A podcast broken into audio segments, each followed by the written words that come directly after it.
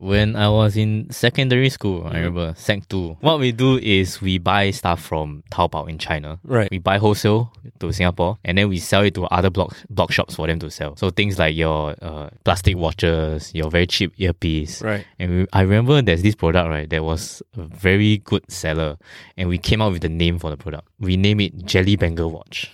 It's just this plastic watch that, you know, there are a lot of different color. Right. And then everybody started calling it Jelly Banger Watch and they were like taking it like 20 to 30 per blog shop. They're just selling left and right. Right. So at the point, we really make a lot of money. you know. Like, can you imagine like at secondary school, right? You make like $7,000 like every month. doing this. yeah, it's insane. Yeah.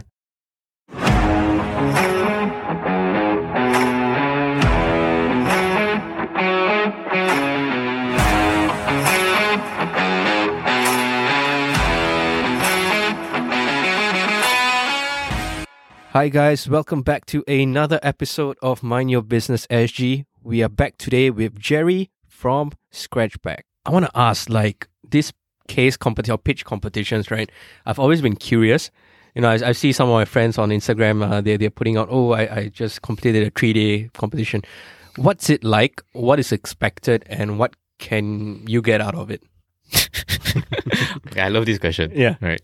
So, uh, I have a few companies before. I started a few things before I even went to university. Right. So I know. Uh, but then when I wanted to start a tech company, right, like something in tech, I thought like, hey, you know what? I need to raise money.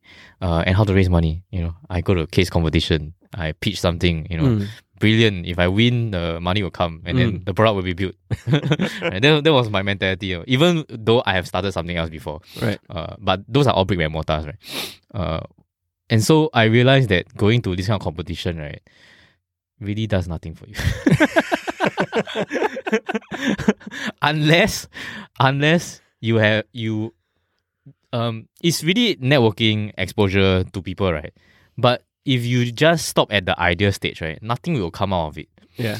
Yeah, so something only came out when uh we started focusing on building the product Mm. building the business itself. And then when you go to other sharing, right, it can be a small sharing, big sharing, private sharing.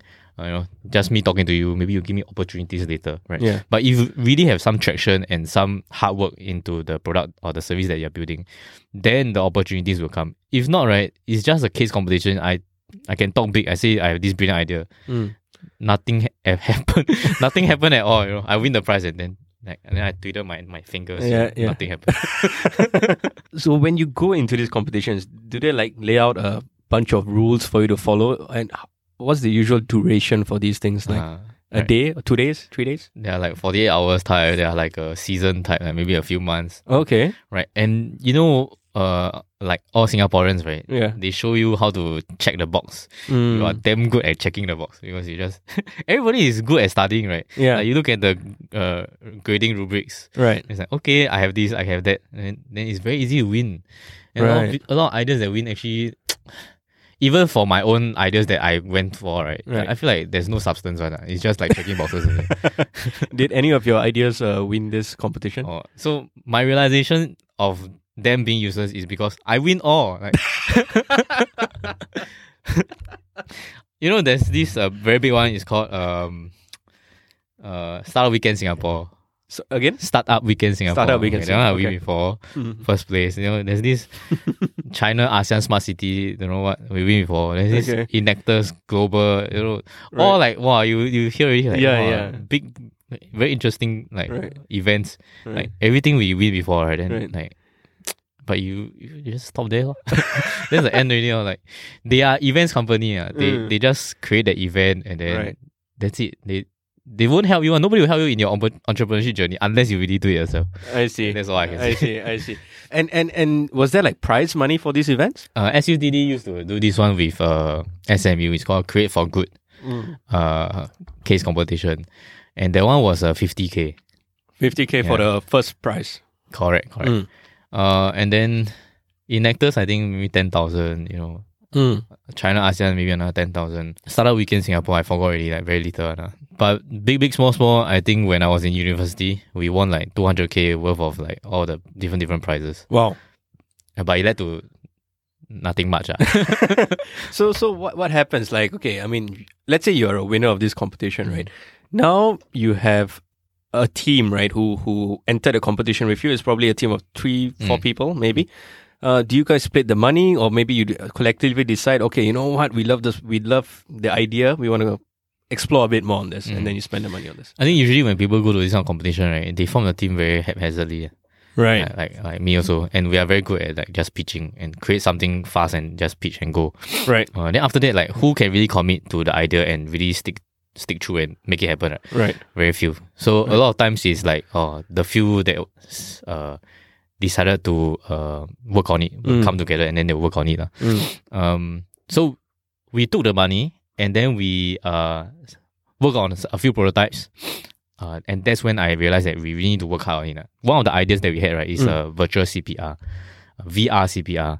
Like how can we make uh, doing CPR fun, you know?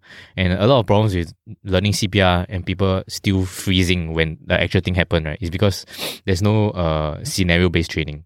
So when you see the things happening, you don't actually react to it. Mm. Uh, so we wanted to create like a fun game that you can do scenario based training for CPR, and we come with a prototype and everything. Uh, we went to pitch to different different agencies, uh, National Heart Foundation, met the CEO, met all the interesting people, like even the DARE program from SCDF.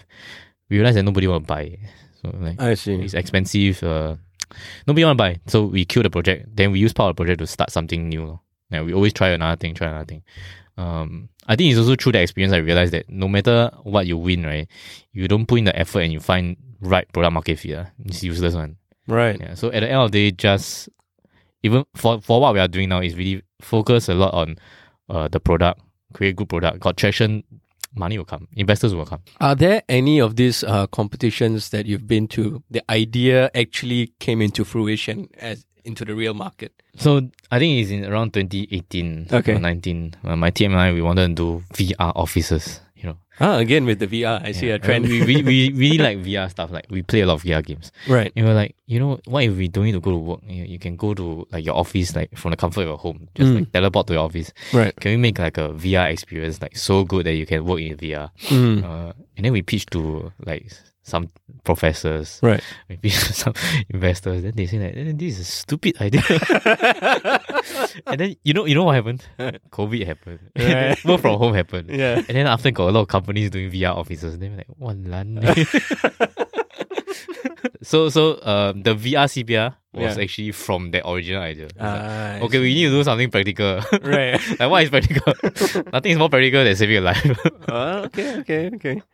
And and is there a range to these competitions, or you can just come up with the most wildest things or any idea? uh, usually these kind of competitions got uh, A uh, theme? Team, there, there Ah, are teams. mm.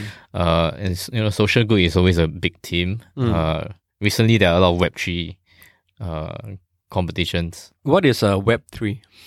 Wow, Web three, yeah. I mean, I mean the Right. simplest, if you can. Right, Okay, simple simplest. answer might not be easy though. Alright, okay. I, I will copy from somebody who wrote it on the internet. right, right, right, So web one is when you can consume content on the internet. right. So people create all the different different pages. You just open and you read it like a book. Mhm. Uh, web two got different phases. Web two early version is you can read and you can write. You can contribute to the content on online. So think about Wikipedia, right? Mm. Now is uh, I can contribute to maybe a new article and other people can consume. That's right. Uh, and then maybe the later phase of Web two, uh, which is the mobile boom. Now you can read and write and interact on the mobile anywhere you go. So Mm. you have services like uh, Airbnb or Grab or Uber coming out. Right. So that's uh, Web two. And then now Web three is can you own the internet? Mm. Can you own part of the internet? So decentralize uh, your data, you own it. Maybe you monetize, you can you can also monetize from it. Mm. So last time Web two is like uh, there's a you know big uh, organization that owns everything that you do, like platform based. Yeah. So whatever you do, uh, your data doesn't belong to you. They can make money off it. So Mm. now Web three people are thinking, you know, how can we bring more equity uh, to the people and distribute the wealth to the people who are actually using all the services. Right. So you decentralize the servers, you decentralize the uh, who owns the currency, uh, a lot of these kind of things. Uh, and that's got to do with uh, crypto and all that stuff. Yeah. Yeah, okay. Yeah. It's confusing stuff. Confusing for, stuff. For, Uh, for the layperson. Yeah. But I think for, at the end of the day, for a lay perf- person, you must uh, just need to know that Web3 is trying to uh, redistribute, right? Uh, trying to make it more equitable for the, uh, the, the the individuals. All right, let let's quickly touch on the fact that you said you you have done some businesses before, Mm. right? And was this like prior to university? Oh yeah, it was very early actually. Right. Let, let's hear more about that. Right. When I was in secondary school, I remember Sec two, my sister was Sec four. Okay. And then uh and my brother Sec Sec three, the three of us we we came up with this thing called uh liang.blogspot.com, uh, which is our own surname, which is quite quite lame. Okay. what we do is we buy stuff from Taobao in China. Right. Because at that point there's no ezbuy, there's no like, Qoo10 or whatever, right? Right. It's just there's Taobao in China, Chinese people are using it. There are a lot of cheap products there. Mm. We buy wholesale to Singapore and then we sell it to other blog blog shops for them to sell.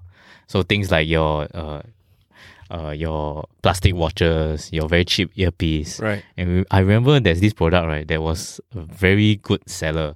And we came out with the name for the product. It was originally called a bracelet watch or something. Okay. And then we name it Jelly Banger Watch. It's just this plastic watch that, you know, there are a lot of different color. Right. And then everybody started calling it Jelly Banger Watch and they were like taking it like 20 to 30 per blog shop. They're just selling left and right. Right. So at the point, we really make a lot of money. You know? Like, can you imagine like at secondary school, right? You make like $7,000 like every month. doing this. yeah, it's insane. Yeah. And uh, that whole episode also made me realize something, which is like if you don't improve on your services, right, you get uh you, you are outdated very very quickly. Right. So the next thing we know is the we you know, ezbuy come out, Yeah. you know Qoo10 come out Right. selling Korean products, uh, and then and then there's now today we have so many other things right like Lazada, we have Shopee. So at that point right, we are one of the biggest guys. We are we are selling, we are importing and selling. If we automate the process, if we create a platform, you know, Right. maybe today I won't be sitting here. You know, I will be some rich pen, you know, Yeah. some penthouse somewhere. Yeah. Yeah. Yeah. Yeah. Yeah. So if you don't constantly upgrade and follow the times, uh, I think you get you get uh, kicked out real fast. Uh, That's amazing though. Like, um, I mean, two two takeaways I, I take I, from that story. Firstly, you're able to get along with your siblings Ah, at, at that age. Yeah. You know, you're rebellious, and you you guys are able to you know come together and, and do a business, and and also the the learning point from that where it could be great for a while, but if you don't improve, Yeah. you'll be obsolete. Yeah, exactly, man. right? Uh, and to touch more on the the first part of that, uh, so were your parents were your parents are the one who said, okay, you know, three of you kids come together, do something with your free time. Oh no, man. I think that time, uh, oh, it was uh, up and down for the family. You know, uh, financial crisis. Mm. Uh, I remember people coming into our house and uh trying to auction away our furniture. Oh my, Uh, okay. Yeah, so it's like going to become bankrupt already. uh, That kind of that kind of story, lah. And we are talking about 2008 then. Yeah, yeah, yeah. Right. Right. So not doing well. Then uh, we were thinking, what can we do to you know make some money, uh, whatever ways, right? Uh, and I think when I was even younger, we, I sell po- Pokemon cards, make my Mm. own booster pack and sell. Uh, but I feel like a lot of this comes from uh, my parents. My dad is uh, you know, he does his own business. He do. He used to do a lot of things. Uh, like he opened hairdressing salon. Mm. Uh, the name is called Amazon. You know, Uh. he never buy the website. Like if we buy the website, maybe not rich also. he do uh, real estate. He do uh, interior design. Uh, many many different businesses. Mm. Just trying different things. Right. Then my mom, she is uh, she's very hands on. Like last time when we were younger, we make our own skateboard, make our own shelves. Mm-hmm. So you, the the two of these combination really make us very hands on and you know adventurous and try try things. No? Right. Right. So, uh, this question reminds me of a research that my my professor was doing. He was researching into uh, the relationship between uh, your family and whether you're an entrepreneurial person or not. Like, what is the you know correlation? Mhm. And I think he found that uh, a lot of people who start their business is because uh, their parents, one of them is also an entrepreneur themselves. Like Mm. a very high percentage of that. Yeah. Yeah, and I, I see in a few ways. lah. It's either your daddy is rich, right? They can fund you whatever you want to do. Mhm. Or you monkey see, monkey do, or like me, or like, oh, Mhm. you know, he can try and then we also try, something like that. Right, right, right. I, I, I- do see a lot of that um, in some of my friends. Mm. Like I, I know that their parents are either self-employed or in the sales line or entrepreneur line. Yeah, and then naturally, I think a lot of these characteristics and traits, uh, as a kid, you just tend to pick it up. And now, I gotta ask: Were all your siblings like that, or were all of you like extroverts or introverts? Or I think we're all extroverts. All extroverts. All extroverts. and you get it from your parents, I guess. In, Yeah. in yeah, in that sense. And one of the popular questions that we always had, you know, like you know, a lot of entrepreneurs are extroverts. How, how does an introvert compete or w- become an entrepreneur? Can they even survive out there? Mm. I think uh, you know, the co-founder dynamic is very important. Mm. You need you need people with maybe outward facing, uh, you know, okay to just talk cock like me, Yeah. and then you need people that really can sit their ass down and you know hmm churn out a lot of work. Right. Uh, so I, I feel that you need to find your own spot, lor. Uh, as long as you you think that the you align very very well with the vision, hmm you you have the innate desire and motivation to do you know and go on this journey to like see this vision through. hmm Uh, it doesn't matter whether you're on uh, on you are extrovert or introvert. You'll find somebody to help you, right? Yeah. So in my case is, uh, I can do all of these things, Mhm. but if I were to code, right, I know I can code. I will take three hours, you know, but my my co-founder will take fifteen minutes. Right. yeah, so get my co-founder to do that, and I do what I'm good at. Yeah. exactly how you said like different skill sets you balance it out uh, for your co-founding team uh, and another thing about co-founding teams i've heard is like uh, investors always ask like what's the co-founder dynamics right they'll ask the founder okay, okay what, what's your weakness how are you gonna you know combat that weakness are you bringing someone into who has a strength to cover that weakness and all that is is that something you experience in all these competitions and and business experiences so far Um. All right. Not in competitions, right? But in actual fundraising. So we are Mm. Yeah. at our pre-seed round. We raised a half a million uh, Singapore dollars. fantastic Uh, very very fortunate. Um. Yeah. So I cannot emphasize the importance on the people uh, at a, such a early stage Mm. because um, you know they say ninety nine percent of all startups fail, right? yeah and anybody with a rational mind wouldn't go into startup if that's the case. So who are these investors betting on? They are not betting on the ideas. The ideas they listen to like a thousand times. Like maybe the same idea Mhm. in different, you know, flavors. They hear it a thousand times. So how why would they invest in you? Uh, my investor tell me that they see whether you will uh, last through the hard- hardship or not. Uh, how long have you been trying to do this? Uh, so okay, there's the baseline stuff, right? Mm. Are you capable or not? Right? Do you have the uh, accolades to show that you're capable? Mhm. You know, are there any signs that you can do great things? Mm. The next thing is like, okay, do you have perseverance? right Like if shit hits the fan, are you gonna continue and do it and do it and do it until you succeed? One of my investors told me, I, asked him like, what's the difference? You invest in so many people. What's how do you see like whether uh, a person will succeed? Then he said the only difference between a successful co-founder, uh, startup founder, and a non-successful one is that the successful one never gave up trying. Yeah, just continue. you fail and you go again. You fail and you go again. right And then he said that, you know, if you can find these people, uh, they are hardworking. We are not picking, we are not like betting that they will win. We will make them win. you know how scary that sounds? You know? yeah It's like, okay, I, I want you to, uh, you know, they don't bet the horse to win. uh, They, Yeah. they make the horse win. Yeah. Because you think about it, that is a bit true also. You don't have the financial resources, right? If this like behemoth kind of entity comes to you and like, you know, I really believe that you want to make things, you want Mhm. to change things, Mhm. I, I, you know, lend you my, my might. yeah And then you go out there and you do it. yeah So, uh, one of my investors, he tell me that, you know, it's okay to fail. right And it's really backed up by um, how he invested in, in, in us. So the cost is something like that. If you fail your first company, it's okay. I want 1% of your next company. And I will, in, I want to invest in your next company. okay So even before he invests in my current idea, he, he, he says that, okay, I think that you really want to do something. And I've seen that you try very hard, Mhm. you know, keep on going. Mhm. And even if you fail, I'm willing to pay your school fee kind of vibe, right? yeah And then so that you can try the next time. I think is how you, uh, again, go back to working on your own product, right? You work on your product, own product, you encounter a lot of problems and then you try to solve every one of them. And then when, uh, you, you, you tell this story to your investor or you show that this happened to your investors, then, then they'll, they'll buy the story. lah. Okay. I, I think I've been talking too much, but there's this one part that I really want to share. Yeah. Uh, why we think that uh, what we are building is important. Mm. So we are connecting people to others around them, you know, so that they can uh, gain access to opportunities and resources, right?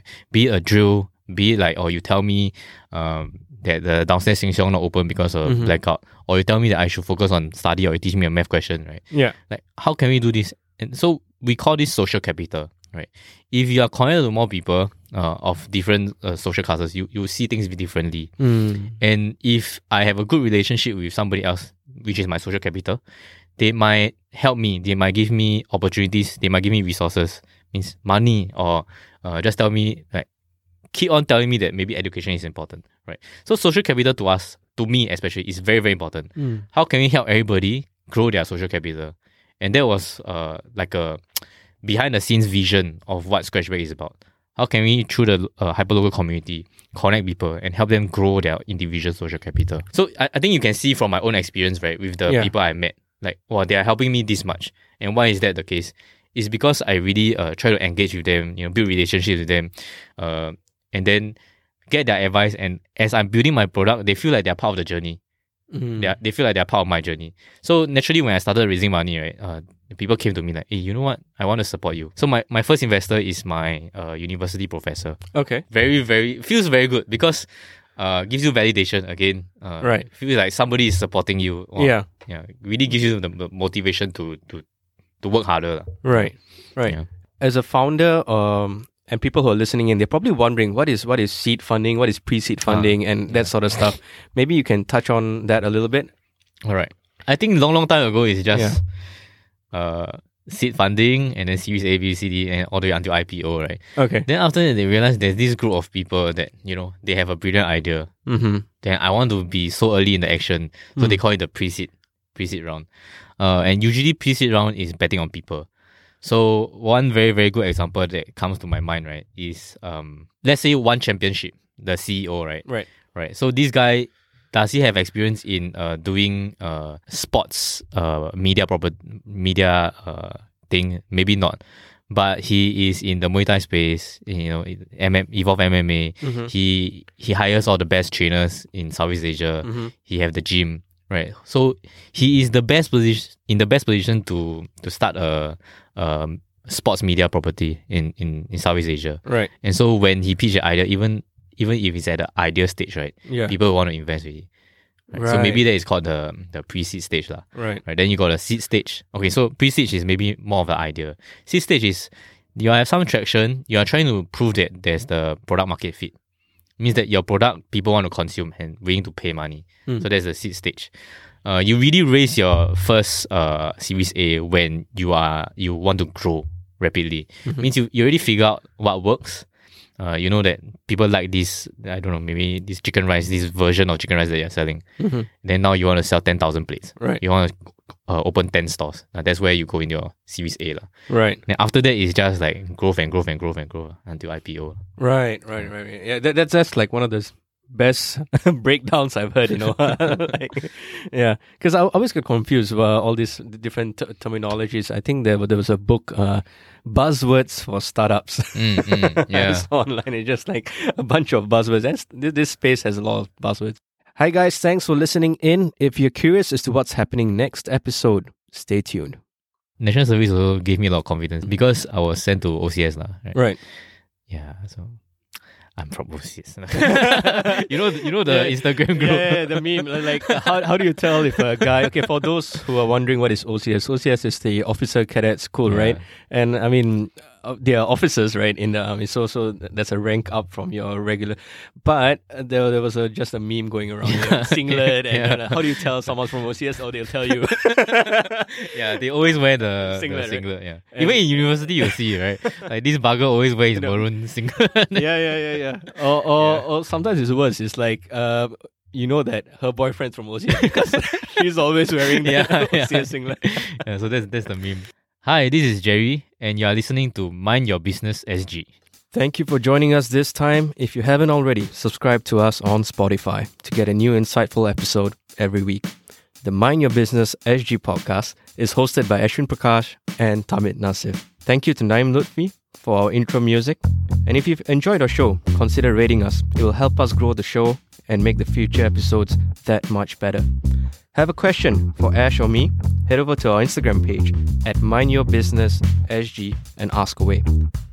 We read every submission and we might just answer yours in a future episode. If you would like to support us personally, you can reach out to Ash for your finance needs and myself for any creative business solutions. We'll see you soon.